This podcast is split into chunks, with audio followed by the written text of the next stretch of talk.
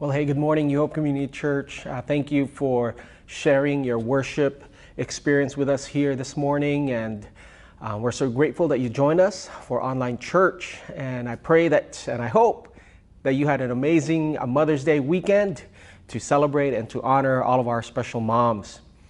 Would you open your Bibles to 1 Peter chapter 2, verses 11 through 12? Uh, today we're going to be talking about lifestyle evangelism lifestyle evangelism.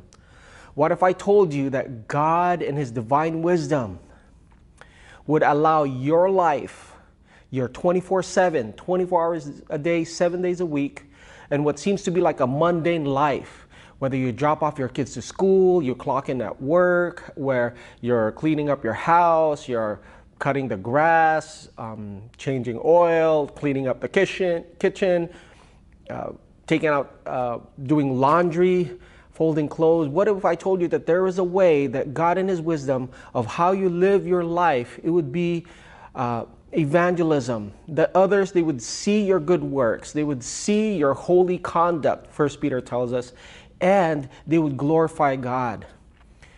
And my hope and prayer this morning is that when we go through the text, that you would catch the heart of God, that you would catch this vision that you are an evangelist, that you are a minister. Remember, we are a royal priesthood, and that God would use your life in your in the marketplace, in the in your workplace, at the school, uh, in your home, in your community, in your neighbors, in your campuses, that God would use uh, your lifestyle, that it would bring glory unto Him. All right. So, First Peter chapter two, verses eleven to twelve. Let's go ahead and turn there.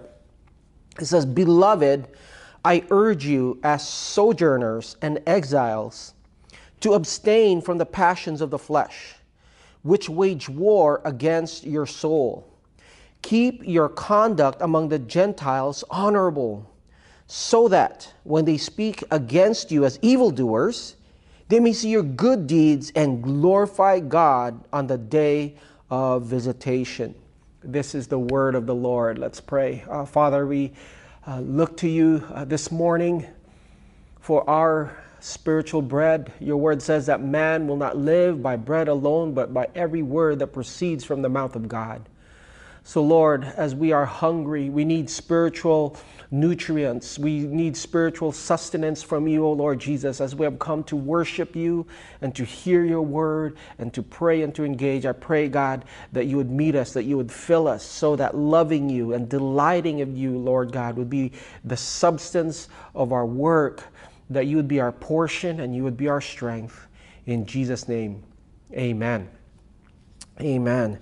So, uh, 1 Peter chapter 2, verses 11 to 12, uh, Peter, he begins to really draw out and really begins to uh, spell out this theme of living as exiles or sojourners and here in this world. In other words, he begins to um, gives a statement and his thesis of First Peter of how we are to live our lives that would bring honor and glory and praise unto God. And I just want to give you, before we go through our main point and our three action points and how to live this out, is that this is the thematic summary of these two verses. In verses 11, Peter presents to us what our present condition is. And what is our present condition? What's our spiritual standing before God? Is that we are sojourners and exiles. And number two, he gives an exhortation or command or encouragement in verses 11b, which is to abstain from the passions of the flesh. Stay away from sinful desires, all right? And then thirdly, he gives the purpose of good behavior or living our lives honorable conduct before God. In verse 12 it, sa- it says that so that people they would see your good works and that they would give glory to God. So here's the the, the summary of this. The present condition, the exhortation and finally the purpose of this good behavior. And all that to say is this here's the main point that I want us to live out this morning and be transformed and be renewed and be changed. Would you write this down? Obedience is our responsibility, the outcome is God's. Let me say that again. Obedience is our responsibility, the outcome is God's.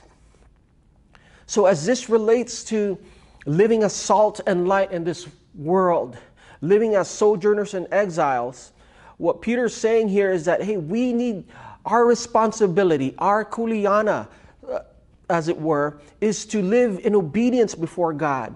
And as we live before God, as we put away or we abstain from sinful desires or lust of the flesh, uh, Peter says that people would see your good deeds and they would honor God and that they would praise God and they bring glory to God. So obedience is our responsibility, but the outcome is God's responsibility.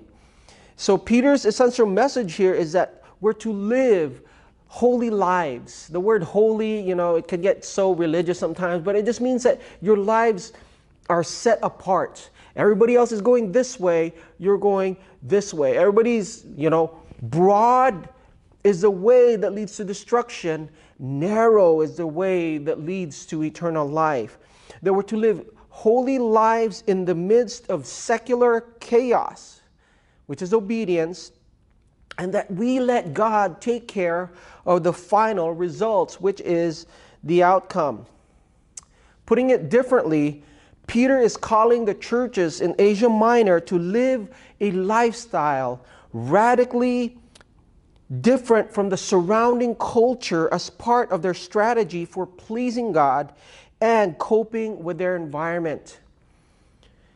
And so, this call to holiness, this call to be sojourners and exiles, is no different today. I think it's more important that the, that the church does not look like the world, but the church, that we would be that light on a hill, that we, you guys know, that light shines brightest in darkness.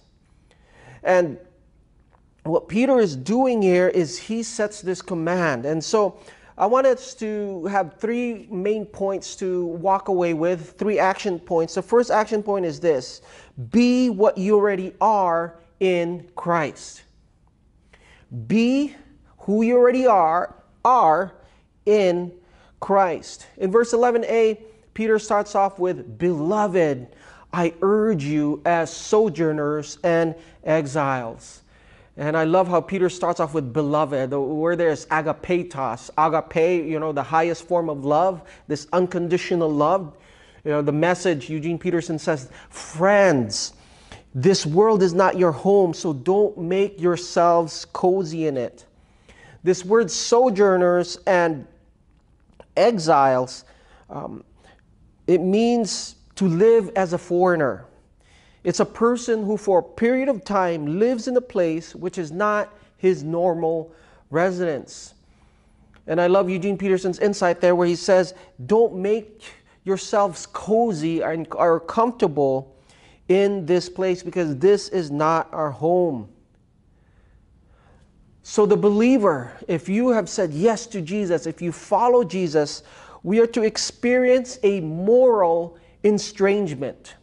We are to be culture shocked in this world, in, this, in our society, as a consequence of not sharing society's norms and values. Moral estrangement. As citizens of God's holy nation, the Christian is therefore, we're aliens. We're, we're not from here. We're not, quote unquote, locals. We're tourists. And we're foreigners in a pagan society where God has placed us in this world. Be who you already are in Christ. So not only are they sojourners and exiles, but if you could go back to 1 Peter chapter 2, verse 9, let's go ahead and turn there. It says, But you are a chosen race you are a royal priesthood. You are a holy nation. You are a people for his own possession, that you may proclaim the excellencies of him who called you out of darkness into his marvelous light.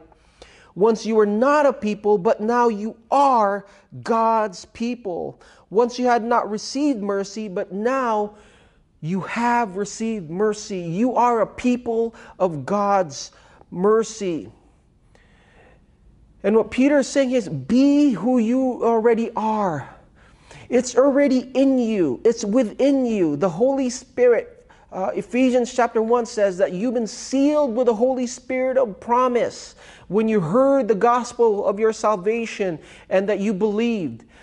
So, when you heard the gospel, when you believe in Christ, when you confess with your sin, believe in your mouth that Jesus is Christ and that God raised him from the dead, you already are a part of God's holy people.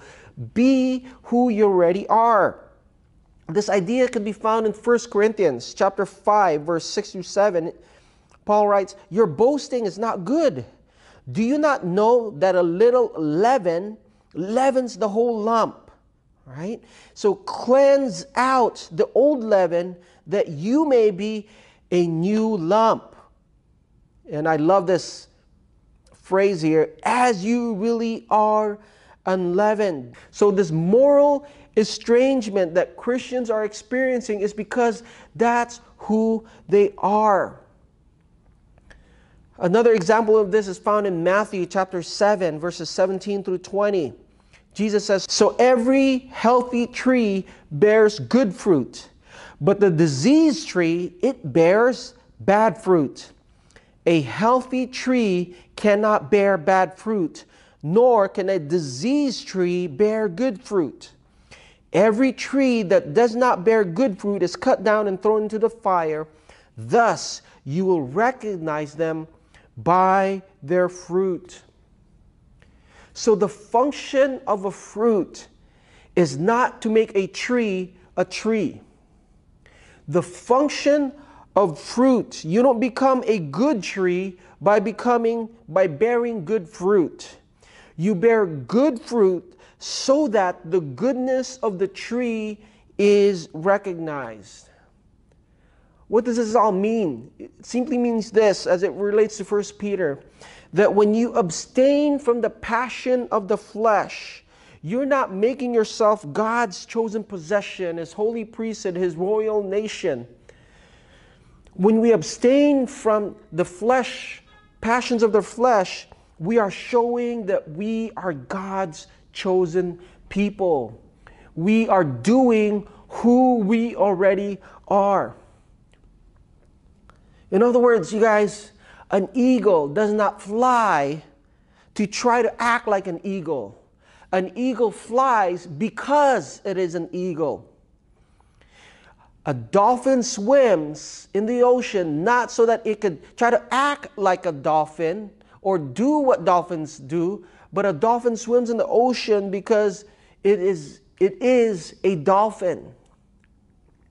And so, for the believer, we abstain from, we put away, we keep at a distance passions of the flesh, this anger that we feel when we feel disrespected, this uh, sense of revenge and vengeance, this bitterness, this um, sense of uh, being indignation towards other people. We put this away because you know what? I've been transformed from the inside out. I'm just doing what I already am. I am a new creation in Christ. 2 Corinthians 5:17. The old has passed away, behold the new has come. So the Christian, we stay away, we abstain from the passions of the flesh. Why? Because we're a royal priesthood. We're a holy nation. We're a peculiar people. We have received mercy. We are sojourners. We're, we're tourists here in this world. We're not locals, we're tourists here in this world. We're sojourners and we're exiles. And as the culture, it surrounds it, it's telling us fulfill every desire that you have, fulfill every inclination, whatever you feel like, do you, right?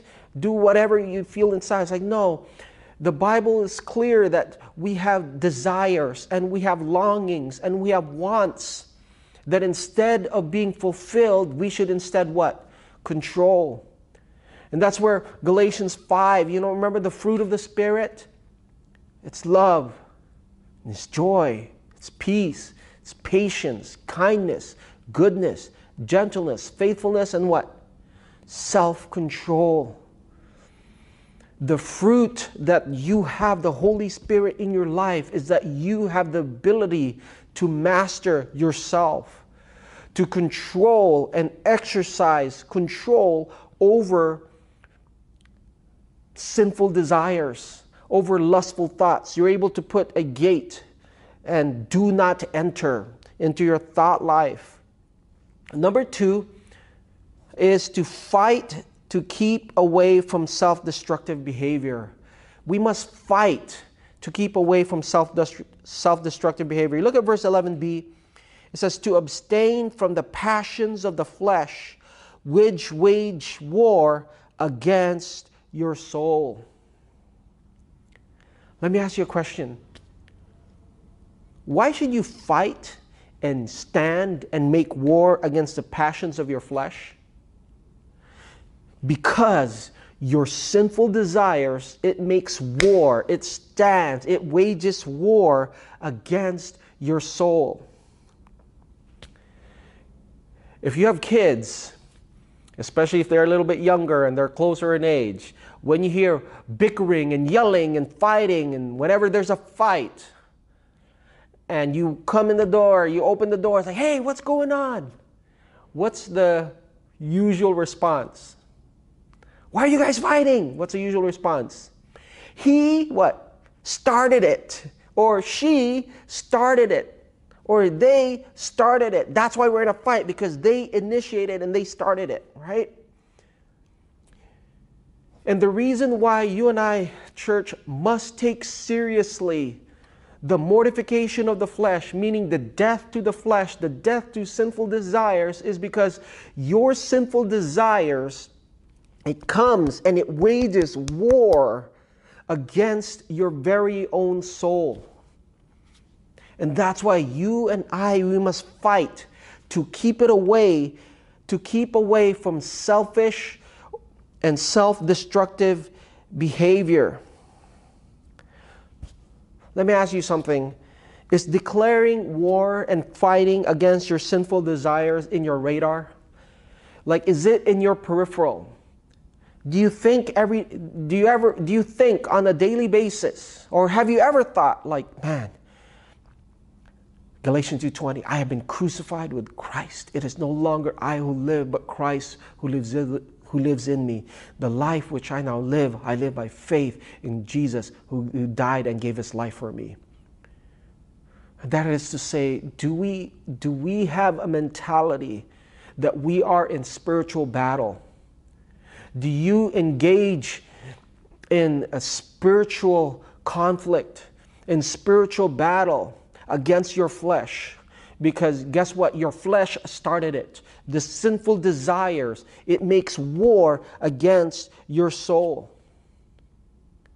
Or do you just, uh, this is church here, we can be honest, or do you just resign to the fact, well, I'm always this rotten person, uh, this will always be my vice, this will always be my weakness, so here I go, I'm just gonna go keep sinning?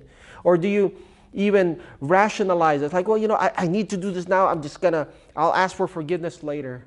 Or do you subconsciously just surrender and, and, and wave the white flags? Like, well, I'm, I'm a sinner, and so I'm just gonna sin and I'm just gonna fall into my sinful desires. Well, Peter says, hey, these things of this world, this lust of the flesh, lust of the eyes, this pride of life, pride in our accomplishment, desiring what other people have, desiring, coveting. This word, that's this word here in Greek, epithumia, which means um, to covet and to um, desire and, and fulfill. That's what this word is. Or do we fight and we don't resign, but we actually stand firm? right? First Peter, our series, stand firm in the grace and make war and wage war against your sinful desires because your sinful desires wage war against you.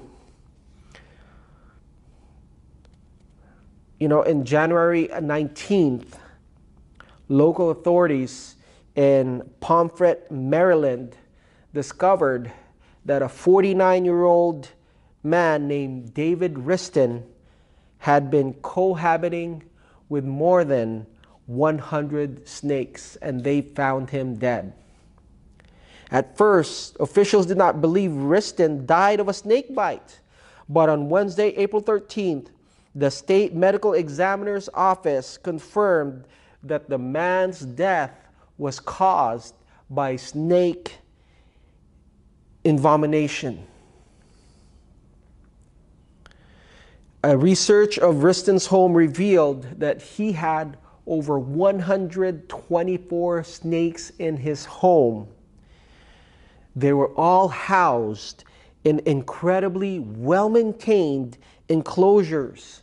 Some of the reptiles found are classified as both exotic and illegal. And nobody had any idea that this man James Riston that he were that he was harboring snakes inside his house. They found rattlesnakes, um, a 14 foot Burmese python, cobras, and black mambas. They couldn't confirm it, but you know, two drops of black uh, mamba venom, it can kill you within 20 minutes. That's all it takes. What's my point that I'm saying here? My point is, I think too often, too many times, we have, we keep snakes around. We entertain snakes. We harbor snakes. We have it around within us and, and we keep it hidden from the world. And, you know, we have it classified and we have it contained in, in enclosures where we go to incognito mode and we have we delete the history of what we watch. And we're careful just to play enough with our sinful desires and with our lusts. And we dabble into it not knowing this could be that this is making and waging war against your soul. So we must fight. Keep away. Do not entertain do not mess around. Do not keep it on the side and, and harbor snakes in our home or in our hearts. Put it away. That the word abstain there in the Greek, uh, ikon, it means that to steep, uh, keep at a distance. Keep it at a distance. It's used in Luke chapter 15 where the father, he saw his prodigal son at a long way off at a distance. And that's what we are to do with the sinful desires that you and I have. We must keep it away, fight, fight, contend that these things are making war against my soul, against my future, against my marriage, against my legacy with my children and my grandchildren and my great grandchildren. I will not become a statistic that I am going to live my life in honorable um, conduct before God, that I'm going to keep away from um, the passions of the flesh so that people look at my life. No matter what kind of stink they say about me no matter how much they malign me they would see my good deeds and that they would glorify god. And so lastly we'll go ahead and close with this is treat people with honor so that god will be honored treat people with honor so that god will be honored have gracious dealings be kind with your words.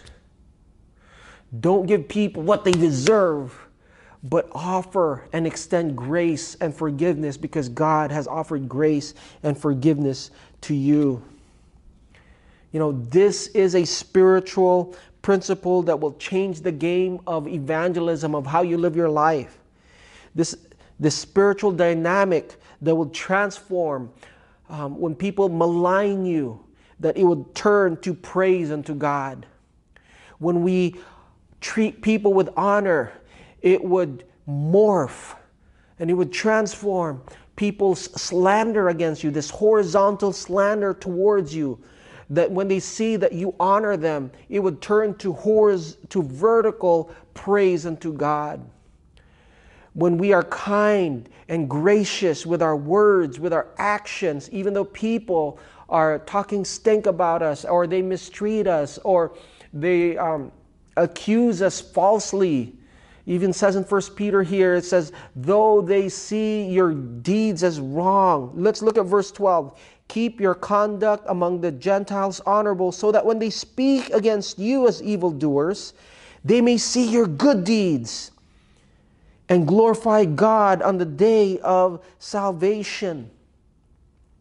What can transform people's accusations and malignment? What could transform this venomous slander and they accuse you falsely? What, what can transform it into praise unto God? It says, when you keep your conduct, your behavior, your words, you keep your conduct what? Honorable. The word honorable there in the Greek, it means kalein. It means to something that's good or worthy of good. It means, um, other translations, it's beautiful because you serve a beautiful God and there's such a beautiful gospel that our words and our conduct would bring, no matter what darts and arrows and bullets are shot at us, it would transform. They see that you treat them with love and honor and grace, that it would be transformed into praise. You know, my son uh, Judah, he's a freshman at Kaiser High School.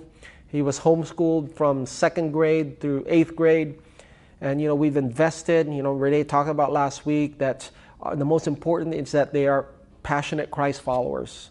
Nothing else and everything else comes in second place. And so we bring our kids to school, and uh, he goes to public school now.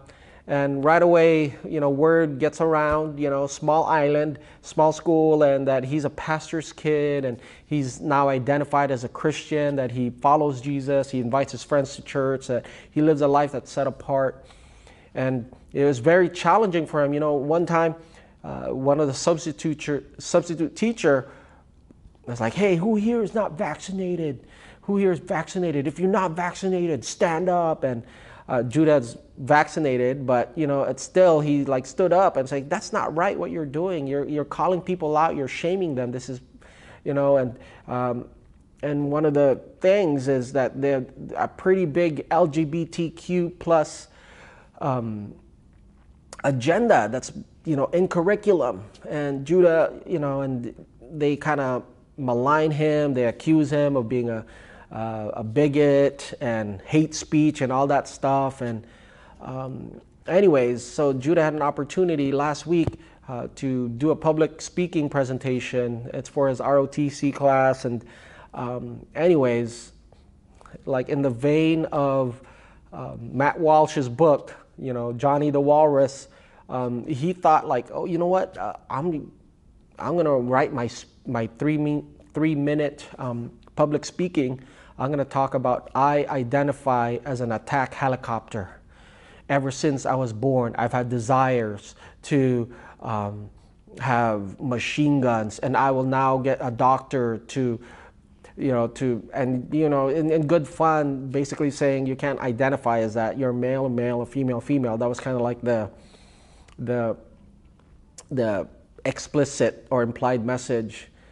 And, you know, he just kind of kind of sick and tired of being kind of picked out and and set apart. And so I was like, Dad, what do you think? I'm like, uh, you know what, Judah, um, you know, I don't want, you know, those who are struggling with this, um, you know, with, you know, gender dysphoria and uh, those who identify and um, I don't want them to look at this like, see, even the Christians, the pastor's kids, they were just making fun of us and they were just discrediting our feelings and they just, uh, you know, they, made, they mocked us and said we identify as attack helicopter. I was like, what do you, I was like, man, uh, Judah, you have, um, why don't you treat them with kindness and, and grace and just honor them, you know? And I was like, you know, I, I don't want this to be a lasting, and I don't want this to be kind of your reputation that you're this, you know, we want to bring honor to the Lord. You could always stand for truth, but you could you should keep your honor your conduct honorable before God. And so so instead so he put away any sense of revenge and anger and vengeance and he's like, "Okay, dad, I I, think I got it." And so uh, he did his presentation. Um, it was still on the helicopter, but it's not like mocking or like I identify as this attacked helicopter. To make the long story short, shorter, um, you know, he got a 40 out of 40, and um, he got it, you know, the maximum points, 100% on the this project, and he was able to just um, um, maintain good relationships with, um, you know, people who did not know Jesus, non-Christians, unchurched, people who identified as um, different things, and and the Lord was able to use Judah to bring dignity and to kind of. Um, uh, you know, hey, you feel what you feel, you know, but you know, you're still loved by God and, and to be able to communicate that. And, and I hope one day, you know, that um, what they see in Judah and what they see in us is that uh, they would give glory to God on the day of his visitation. What was my main point? What is the main point of this? That obedience is our responsibility. It's our responsibility to stay away and fight to keep away from selfish desires, from sinful nation, from passions of the flesh. It's our responsibility to walk in obedience, to be salt and light, not to fit in with the culture, not to um, conform to the culture, but we're to um, keep away, fight against our fleshly and sinful desires, and to live lives that are honorable before God. That's our responsibility. And God's and the outcome is God's responsibility. We're not responsible for the outcome. The outcome is God's. Who knows one day um, when Jesus returns, they would see, like, oh man, you know, Romans says the kindness of God leads us to repentance. And so, uh, may I encourage us to continue to be a people as you already are, right?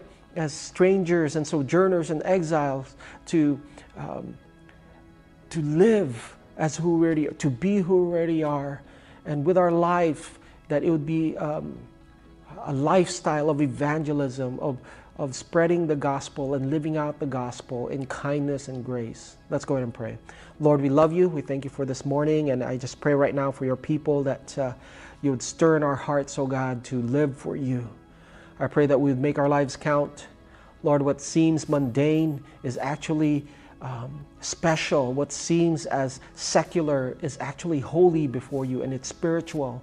So, Lord, I pray, God, that in our dealings with our neighbors, with our coworkers, with our relatives, those who don't know you, that as we abstain, Lord, from uh, passions of the flesh, well, we're at war and we make war against our sinful desires and we keep them away that as we live for you, as we experience moral estrangement, that you would give us whole, that you, Holy Spirit, would give us strength to walk in obedience. And Lord, that lead the outcome up to you. And so, Father, we thank you that we did not choose you, but you chose us, that we should go and bear fruit. So, Lord, I pray for good fruit out of the goodness of who you are, out of the goodness of who we are in you. So, Lord, we honor you this morning. In Jesus' name, amen. Amen. All right, you guys. Well, thank you so much for joining us.